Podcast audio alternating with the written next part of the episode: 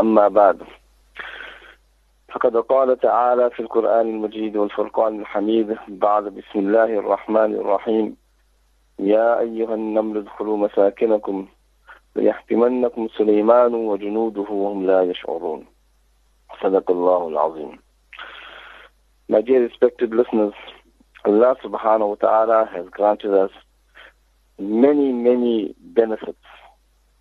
And Allah subhanahu wa ta'ala mentions, لَإِن شَكَرْتُمْ لَأَزِيدَنَّكُمْ That if we show gratitude to Allah subhanahu wa ta'ala and we show Allah subhanahu wa ta'ala that we are happy and content with whatever Allah subhanahu wa ta'ala has blessed us with, then we will find Allah subhanahu wa ta'ala will increase us in whatever we need and in whatever we desire. Alhamdulillah, through the fazl of Allah subhanahu wa ta'ala, we find Allah ta'ala mentions in the Quran many, many incidents in which the qudrat and the power of Allah is shown. Allah subhanahu wa ta'ala is a controller of everything. Allah ta'ala knows everything. Allah ta'ala hears everything. Allah subhanahu wa ta'ala is all knowing, all seeing. وَمَا تَسْقُطُ مِنْ وَرَقَةٍ إِلَّا يَعْلَمُهَا A leaf does not fall except it is in the knowledge of Allah. ولا حبة في ظلمات الأرض ولا رد ولا يأبس إلا في كتاب مبين. That seed that is planted into the ground, that whether it's dry or wet, and when it splits, one part of it comes above the ground, one part of it starts to penetrate the ground. All these things are in the knowledge of Allah. So we find in our history, in the history that is mentioned in the Quran, Sulaiman alayhi salatu wasalam is moving, and he's moving with his entire army, and he's moving from one place to another. Now it's such a huge army, the entire earth is vibrating, and the ant that is out there hears, feels this vibration and hears this army coming. Then this ant makes an announcement. Ya ayyuhan namlu khulu masakinakum. O ants, enter into your houses. That there is a possibility that Sulaiman alayhi salatu wasalam and his army that is moving from place to place is going to crush you. So Sulaiman alayhi salatu wasalam, Allah Ta'ala had given him the, the power to hear and to understand the speech of every insect and every animal. So Sulaiman alayhi salatu wasalam smiles at this فَتَبَسَّمَ ضَاحِكًا مِنْ قَوْلِهَا And he wonders and he thinks to himself that this ant is concerned about his fellow ants. And he's concerned to this extent that he's warning, he, the ant is warning his fellow ants that go back into your homes because of the, the, the possibility of you being crushed. So Allah subhanahu wa ta'ala loves this act. This, this feeling of compassion, the feeling of of, of trying to protect and the, the others, the other species, the other ants. Allah subhanahu wa ta'ala mentioned this incident in the Quran. So we find the Sulaiman wasalam continues on his journey and as he is going, he realizes that one part of his group, the, the bird Hudhud is not there. And then he realizes and he mentions that if this bird does not come back, then, or if, if the bird comes back, then I'm going to punish him because he has left my group without taking permission. So here we find, we learn a lesson of humbleness. When the bird Hudhud returns and realizes that the master Sulaiman alayhi salatu is upset, so he takes a pose of humbleness.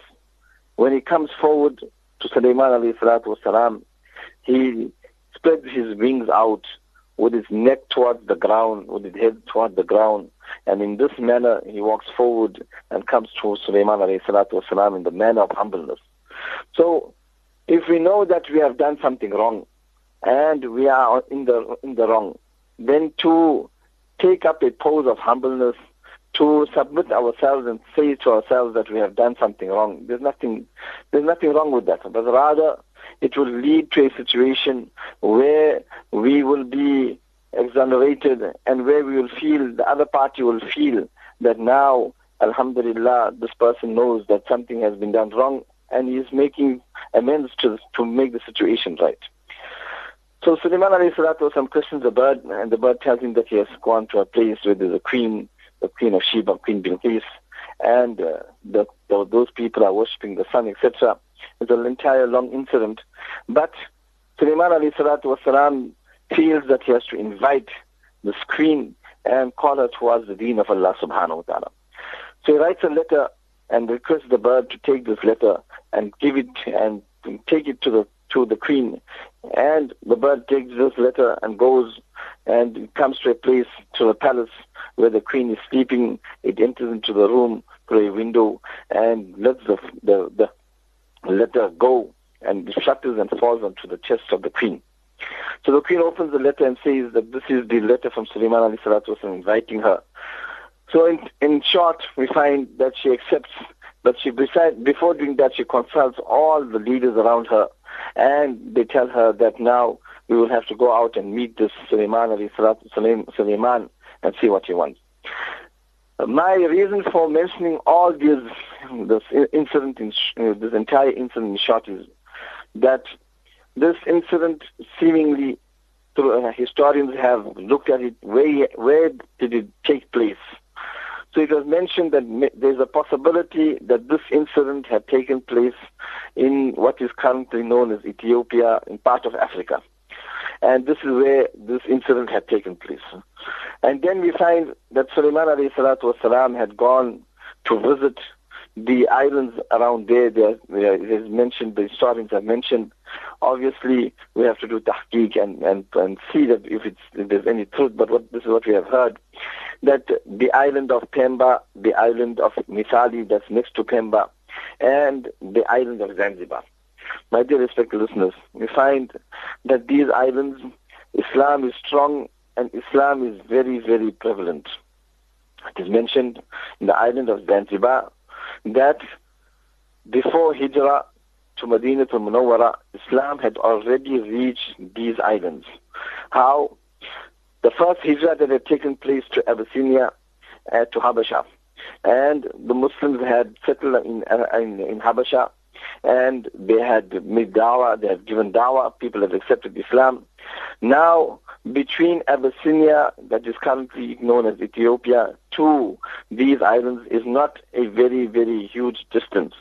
It's a, it's a matter of one day sailing over water. By flight, it takes about uh, two hours, two and a half hours.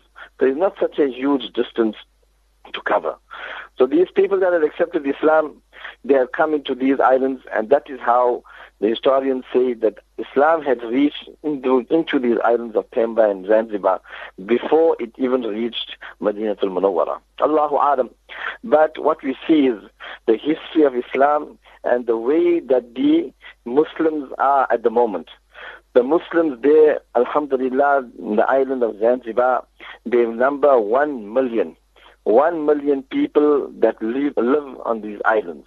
And the masjids, the total number of masjids on, on this island is 1,600 masjids of various sizes, of various types, simple masjids.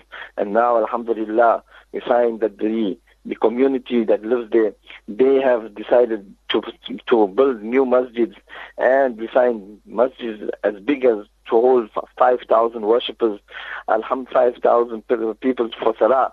We find that these types of masjids are also being built. So uh, we find that the signs of Islam, the men always have the topi on their heads, and the young uh, young girls coming to madrasa, we find they are dressed modestly, or going to school dressed very very modestly with the with the burqa on their heads. And modesty and haya can be seen prevalent in the in all the people.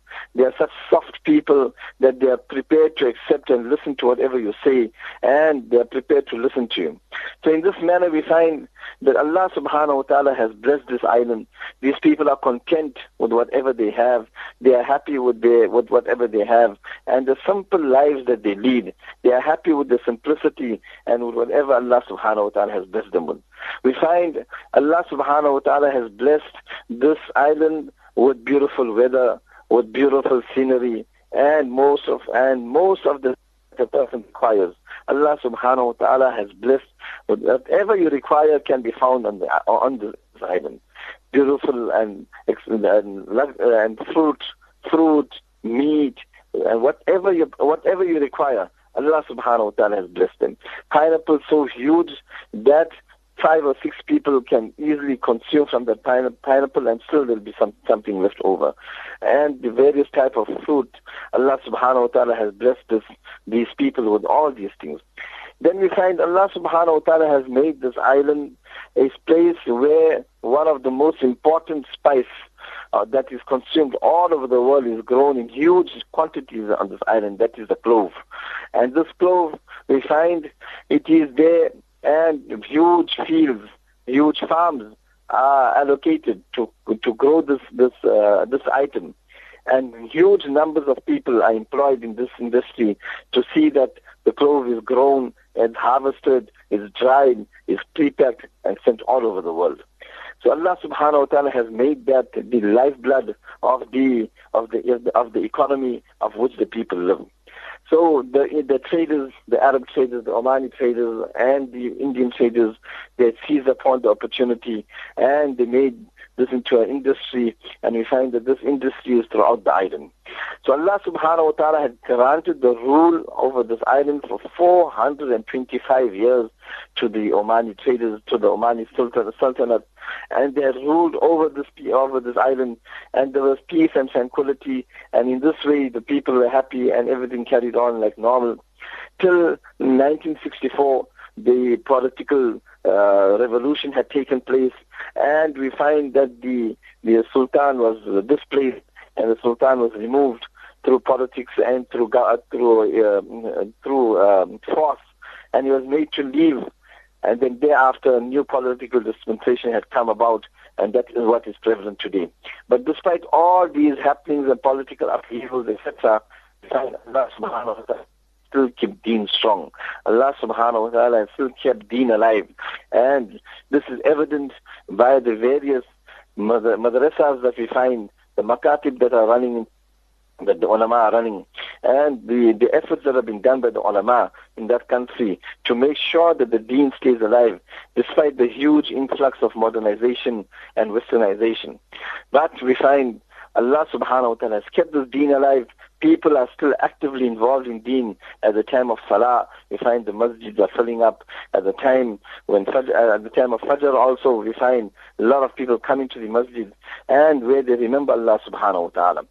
So despite all the challenges that they are facing, Allah subhanahu wa ta'ala has still kept this deen alive within their heart.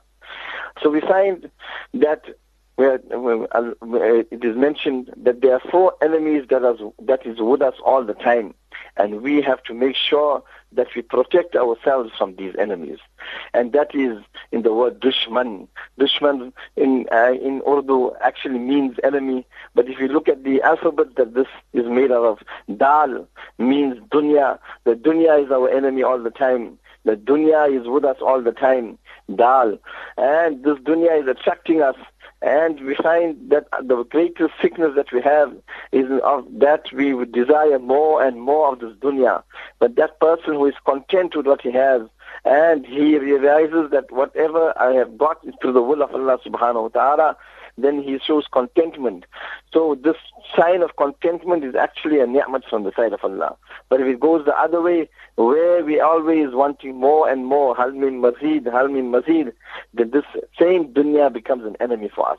Then the second enemy that is with us all the time is, is Sheen, Shaitan.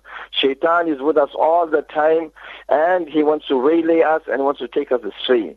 To fight Shaitan and to fight whatever wrongs that he needs us to do, that is how we will, we will save ourselves from the enemy of, from this enemy. Then the third enemy is the mahol, the environment.